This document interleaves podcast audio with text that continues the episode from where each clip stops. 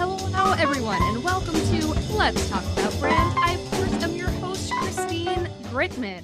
I'm dropping new podcast episodes every single Monday with the Adweek Podcast Network. You can listen to Let's Talk About Brand on your podcast player of choice. Just be sure to subscribe so you don't miss a single one of those Monday episodes where we are here talking about brand. Or perhaps you're joining us for our video podcast. The video version of every single podcast episode drops on YouTube on Fridays. So I encourage you to also head over to YouTube to Christine Gritmon Inc. and hit subscribe so you don't miss any of our video podcasts either. And in between the Monday podcast drop and the Friday video podcast, we want to hear from you on the week's topic. That's what Chat About Brand is for. So join me over on Twitter. My Twitter handle is C Gritmon. And every Tuesday at 12 noon Eastern Time, I am leading the Chat About Brand Twitter chat, which is always on that week's topic. As for this week's topic, we are talking about yes, branding, but we're talking about something especially near and dear to my heart, which is how small brands can still build a real strong, amazing brand just like the big guys, though not just like the big guys, because I do believe that small can be a superpower. But we are going to be discussing this today with Erik Huberman of Hawke, and that is an agency that brings the Fortune 500 company style branding to companies of all shapes and sizes. So we're going to specifically focus today on how small businesses can brand like the big guys in terms of, you know, the opportunities, tools, the skills, the strategies that they may not otherwise be, you know, privy to or think. I'm Sandra, and I'm just the professional your small business was looking for. But you didn't hire me because you didn't use LinkedIn jobs. LinkedIn has professionals you can't find anywhere else, including those who aren't actively looking for a new job but might be open to the perfect role, like me. In a given month, over 70% of LinkedIn users don't visit other leading job sites. So if you're not looking on LinkedIn, you'll miss out on great candidates like Sandra. Start hiring professionals like a professional. Post your free job on linkedin.com/people slash people today. All right, without any further ado, let's bring Erik on. Hello. like making our guests feel very welcome here. at, at Let's Talk About Brand.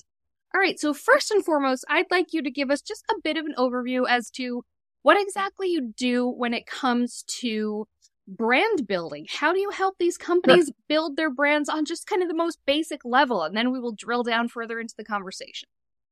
Yeah. So the term brand, we look at marketing. Actually, we have a best selling book on this called The Hawke Method. And uh, we look at marketing in three different pillars awareness, nurturing, and trust. So awareness is how do you introduce your product or service to a new potential customer? How do you get your name out there? Things like advertising, PR, word of mouth. Uh, what are the ways that we're building out sort of top of the funnel new audiences?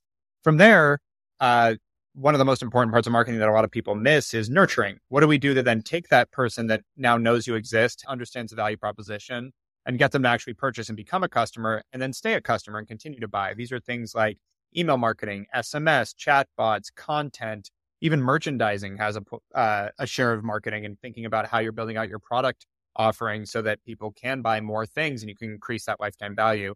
And then the last piece of that trust, synonymous with brand, is how do we build trust for a customer? Because 75% of people won't buy from a company they don't inherently trust and early on when you haven't had an established brand that trust usually comes from third party validation influencers endorsement deals again pr uh, again word of mouth ways that people learn about companies that they trust the person the source. Uh, from there as you build a brand that people more recognize uh, developing that brand figuring out how to position that brand so that people can uh, trust it uh, inherently without looking for that third party validation creates a lot of, a lot of longevity and sustainability in the company. And so we work on a lot of that as well. Now, one really, I'm very interested in the trust part of this. And one thing, you may have different observations here. I just want to share my observation on kind of the way trust and brands have kind of shifted over the years. I feel like it used to be back in the old, old days before you or I were even, you know, a thought. Um, I feel like people did business with people they knew, you know, and so there was that trust there. and you know big brands weren't necessarily as trustworthy. Then we entered a very long era of big brands kind of being the ones people trusted because you know a coca-cola is going to be the same everywhere. You know you know what you're getting when it comes to that big brand. And so small businesses suffered a little bit for a while. And now i feel like the pendulum has has swung back a bit. I feel like the bigger the company the more the higher the risk of it becoming kind of faceless nameless, a little less trusted. But I don't know, you've worked with companies um, of all sizes. What are your impressions on the relationship of company size and trust? Do you feel like small is a superpower when it comes to trust, or do you feel like the small brands kind of start at a big of a, a bit of a disadvantage because there's maybe less market recognition out there? Yeah, it's by far bigger companies have more trust. That's a lot of times what create makes a company bigger. And I don't mean I guess trust can be used in different ways. Like, do I trust Facebook has my best interest at heart? No.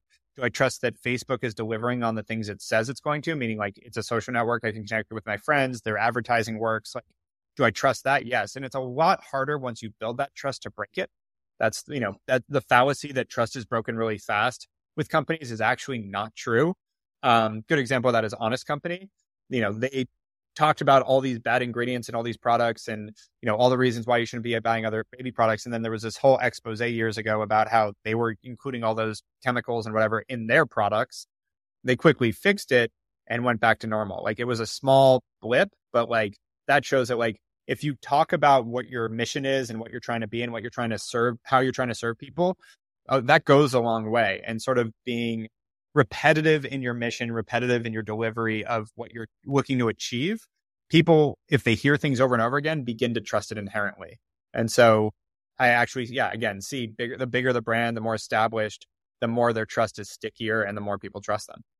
That's interesting. I could see that. That makes sense. And for a company like that, like the example you just used with Honest Company, they probably also have the PR machine heft to yeah. sort of scuttle that possible cancellation away to a degree that a smaller company would be crushed by.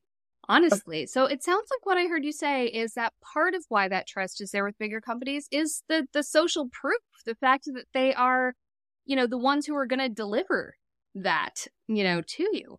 So um how in your estimation can smaller businesses gain that trust for themselves if they don't have the size of marketing budget of say an honest company or something like that.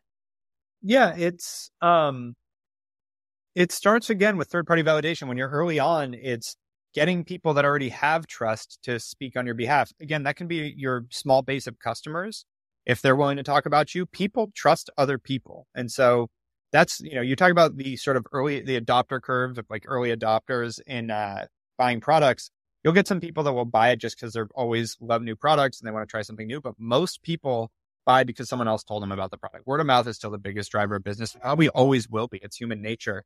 And so that is, you know, where you start. That being said, word of mouth is slow. It takes a long time for people to tell other people. So how do you juice that? That's why influencer marketing has been so great, uh, big. Why PR is always something looked at. Like, where can I get more awareness, but from a third party that already has some trust that is basically lending me their trust? You get a big article in TechCrunch about how great your piece of technology is, that inherently will get you customer because they believe that TechCrunch has something to lose by promoting you and they trust TechCrunch. So you'll get the people that trust trust TechCrunch and basically borrow their trust. That makes sense. So how can small brands get that chatter out there? How can they connect with that journalist at TechCrunch or something like that when, you know, even getting in that door can be a bit of a hurdle. If it's kind of a catch 22 of you don't really get those opportunities until you have the recognition.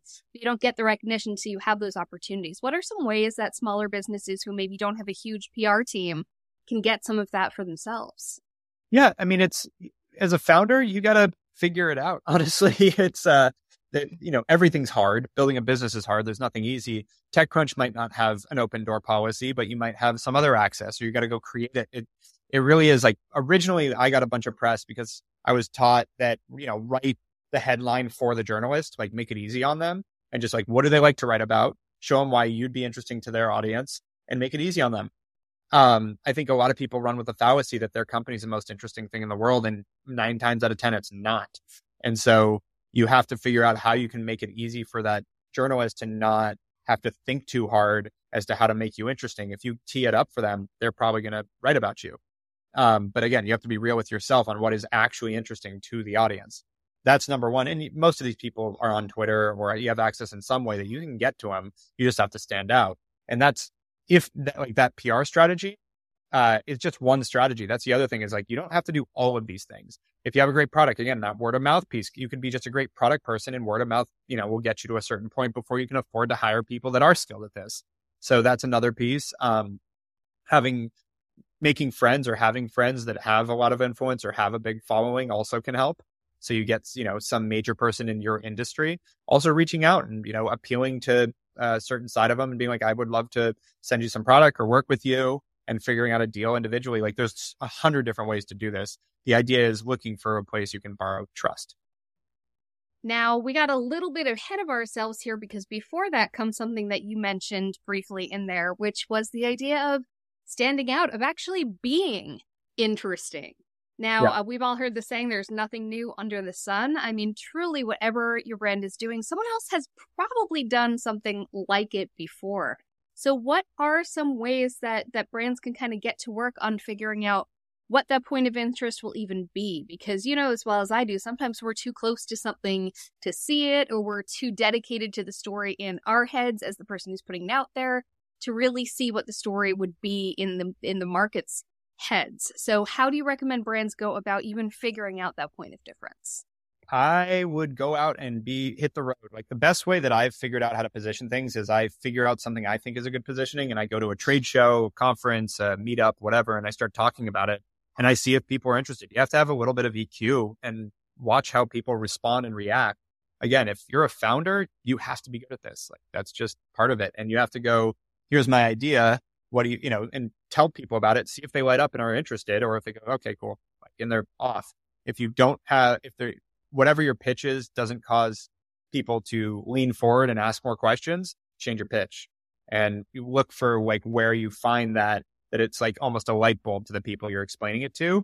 And you need to just, you know, sort of try keep trying until you hit that and keep talking about it go to a lot of places. And honestly, you need to be networking anyways if you're a business owner. So getting out there and talking about it's super important. Now, you've worked with a lot of different types of brands. For mm-hmm. you, what do you think is really interesting about a brand and brands that you've worked with? You know, what what sort of common factors tend to make you stand up and take notice and be excited to work with them to help build as opposed to being just kind of another client? Um so you're saying what makes me excited to work with our clients? Yeah. You know, it's this is where it's fun because I it's not about the product, which has always been a great differentiator for us is like I don't I just like growing things. Like I was actually before I was starting Hawke, I was trying to start a tea company and I don't even drink tea. I just thought there was a value to it and I saw growth in the industry.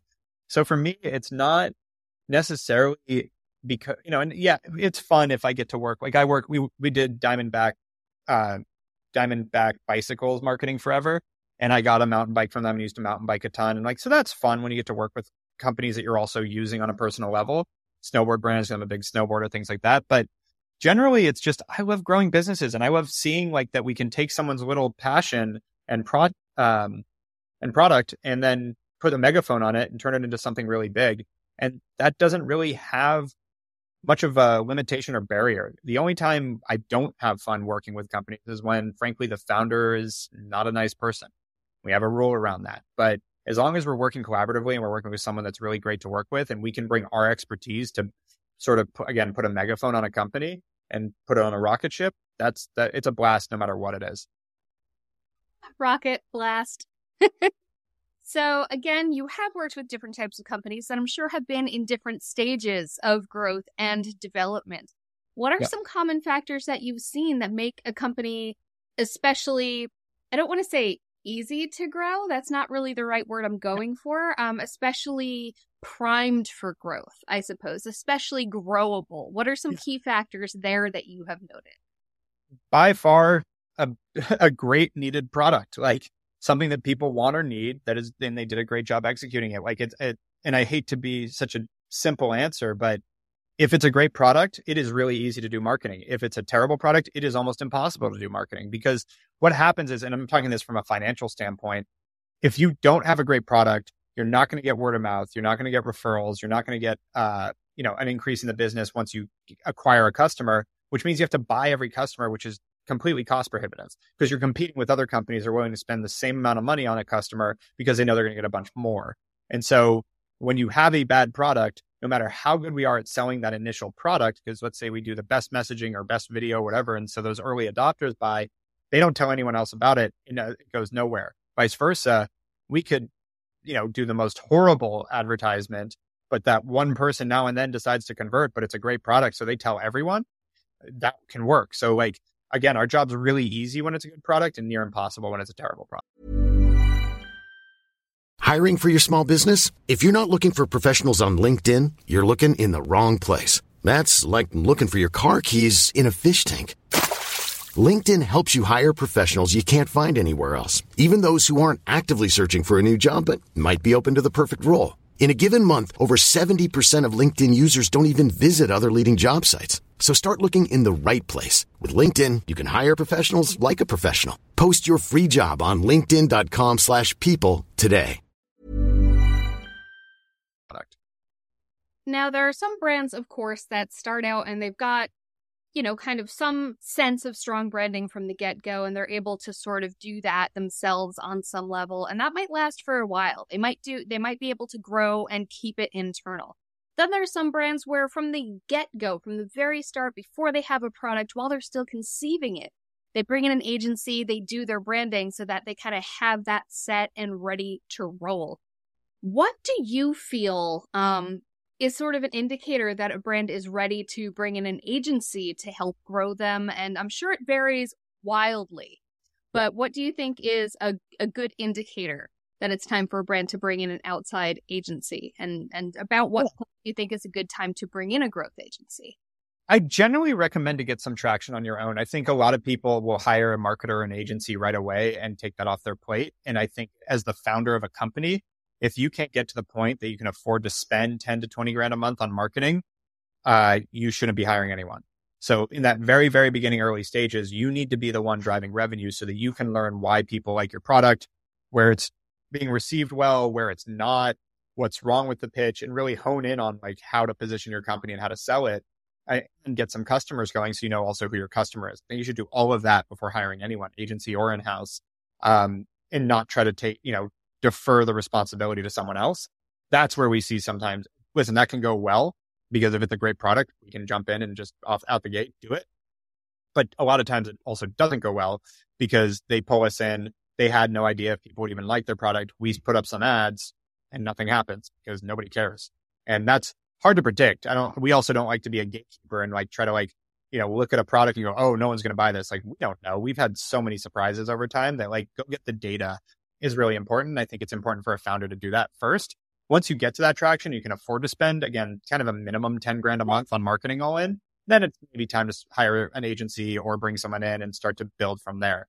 Uh, I recommend a good, you know, reputable agency because my view is like people, I hate to say it, but people would rather work for my company than probably 90% of companies out there. I pay well. We have all the support, all the infrastructure, all the benefits, everything. Like you competing with me to try to hire an internal marketing person is going to be tough. On top of that, so you're so good luck getting a great, you know, uh, A plus talent. On top of that, all our infrastructure. Like this is where we really do, you know, the idea of our mission of accessibility to great marketing, bringing sort of Fortune 500 marketing to the masses. We spend so much money, you know, hundreds of millions of dollars on these different platforms. We have full time teams at Google, Facebook, TikTok, Snapchat, Pinterest, et cetera. We have so much experience. We have our own AI platform where we can see which metrics are off based on 8,000 companies benchmarks that we can actually tell you it's your conversion rates that's the problem or it's your site speed or it's this or that. So we have all these diagnostics tools and to hire us is the same price as to, or not more cost effective than trying to build it yourself. So I think generally you want to look for a good partner like us.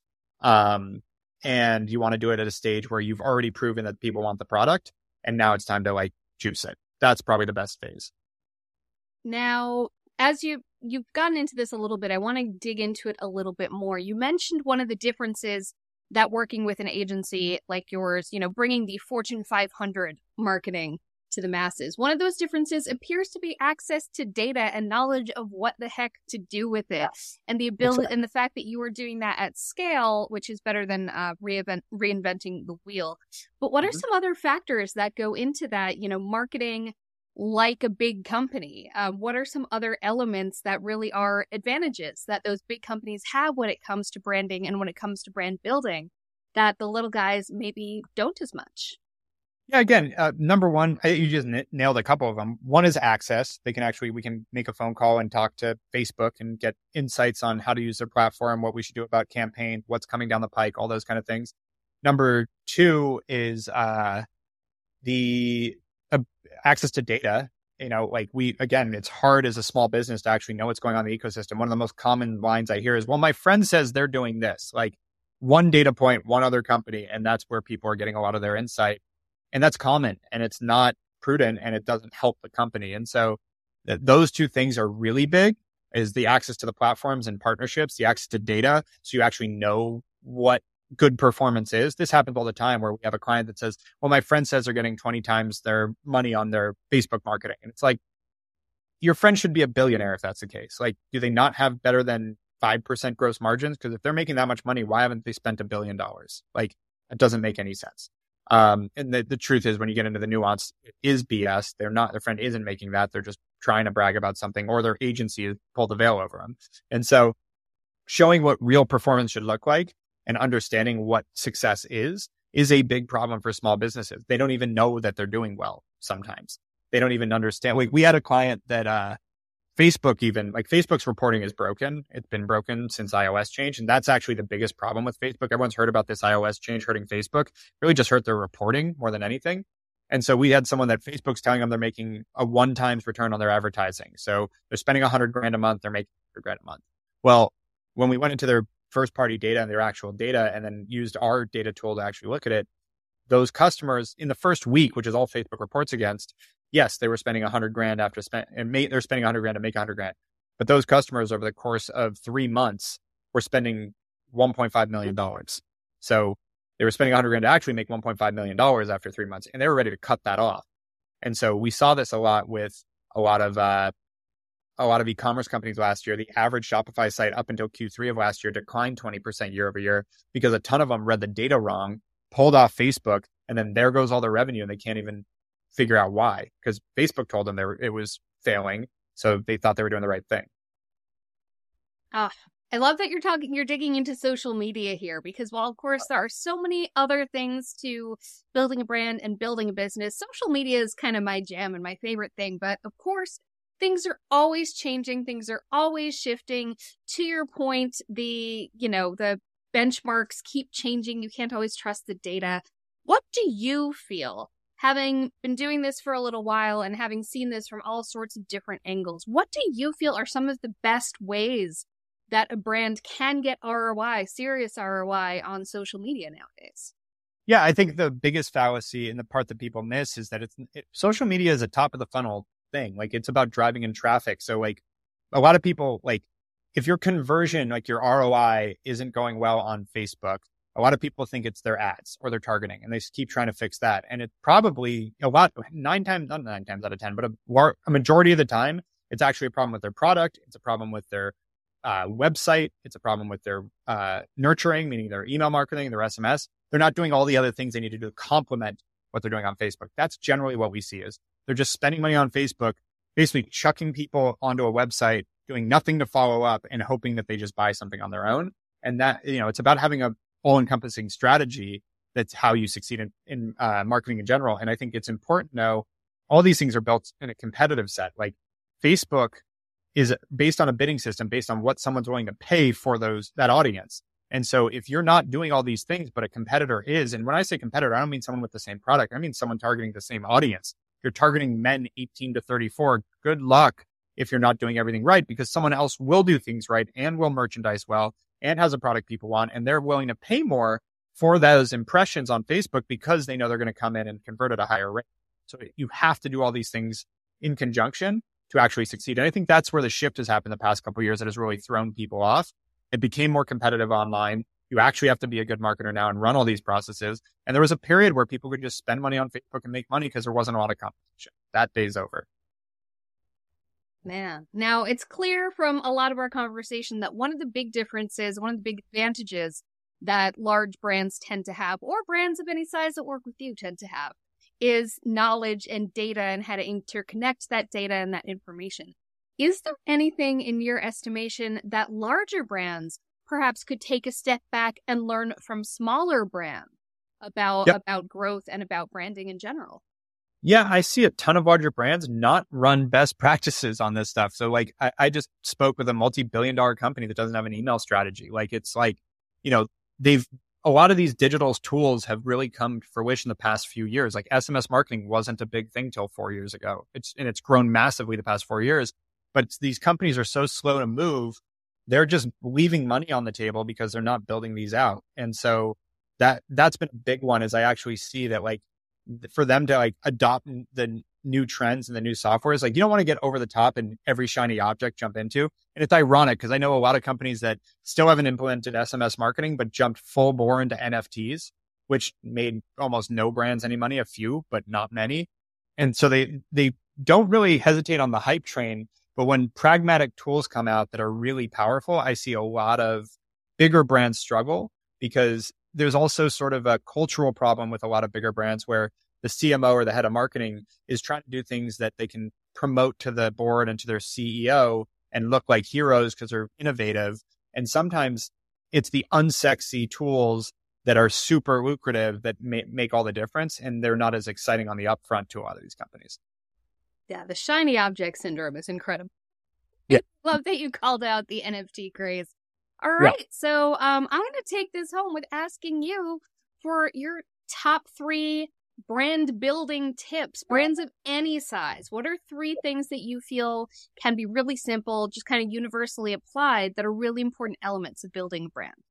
Number one, think of your brand as a person. So, personality, what would they say? How would they say it? Who are they? And the way you develop that person, my the most important thing I think in developing a brand is what is someone aspiring to be when they buy your product or service.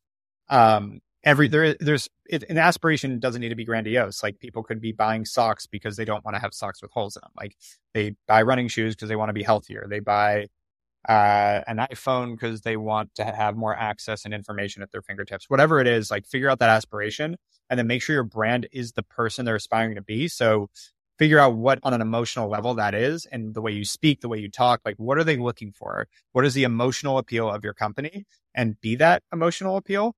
And so I think that's super important. I create that character that they wish they were as what, if you're again running shoe company, be talk about health and happiness and, you know, whatever it is that you think that is the reason people, what are people trying to achieve by buying your product? So that's number one. Um, is, you know, again, figure out figure out what the aspiration is, I guess is number one. Number two is create a persona that is that aspiration. And number three, repeat that aspiration over and over and over and over and over again forever. So that, because the more you talk about what you're trying to be and who you are, the more people will believe it. Zappos is a great example of that. All they did was talk about customer service. And then internally, that becomes a thing. Externally, that becomes a thing. They wrote a book on it. And now what ends up happening is if you have a good experience with Zappos, you're like, yeah, of course, it's Zappos. They're great at customer service because they've told you that. If you have a bad experience with Zappos, you will generally go, well, it must be an anomaly because they're supposed to be the best at customer service. So you give them the benefit of the doubt because it's been repeated so many times. And there's sort of a, a, a positive and negative way to use that. But at the same time, like, I think that is a very powerful PR tool. I love that. First of all, I love Zappos. I love that you used that as as an example because they send me things I feel like they must send them like when they know in advance that I'm somehow going to buy them. Yeah. And also, I really love that you pointed out the importance of personal. My main jam is personal branding, not so much consumer brands. And I love that you pointed out that ultimately consumer brands are playing to the personal on the yeah. other side. So important. This has been fantastic, Erik. Tell folks at home where they can find you, why they should find you, and what they will find there. Sure. Uh, well, you can find me on any social platform at or slash Erik Huberman. So that's easy. Um, and then if you want a free audit to run a, you know, diagnostics through our AI platform, et cetera, we really try to be accessible. So hawkemedia.com, feel free to reach out. um, or on social. I'm pretty accessible by nature. Our mission is accessibility to great marketing. Nice. Well, thank you so much for being here, Erik. This was fantastic. Loved talking about brand with you. You as well. Thank you for having me. And thank you for being here as well. Yes, you, whether you are listening to Let's Talk About Brand on your podcast player of choice via the Adweek Podcast Network, or if you're joining us for the video podcast here on YouTube at Christine Gritmon Inc. Either way, I hope that you tune in and you and you subscribe so that you don't miss a single podcast drop on Mondays, video podcast drop on Fridays, and then of course in between we've got chat about brand on Twitter. Please do join me next week. I will be back talking to another smart guest expert about a different element of branding. Bye. Thanks for listening to Let's Talk About Brand, part of the Adweek Podcast Network and ACAST Creator Network. This podcast was produced by Christine Gritmon, executive produced by Al Manarino and John Heil, and edited by Christine Gritmon. You can listen and subscribe to all of Adweek's podcasts by visiting adweek.com slash podcast. Stay updated on all things Adweek Podcast Network by following us on Twitter at Adweek Podcast. And if you have a question or suggestion for the show, send us an email at podcast at adweek.com.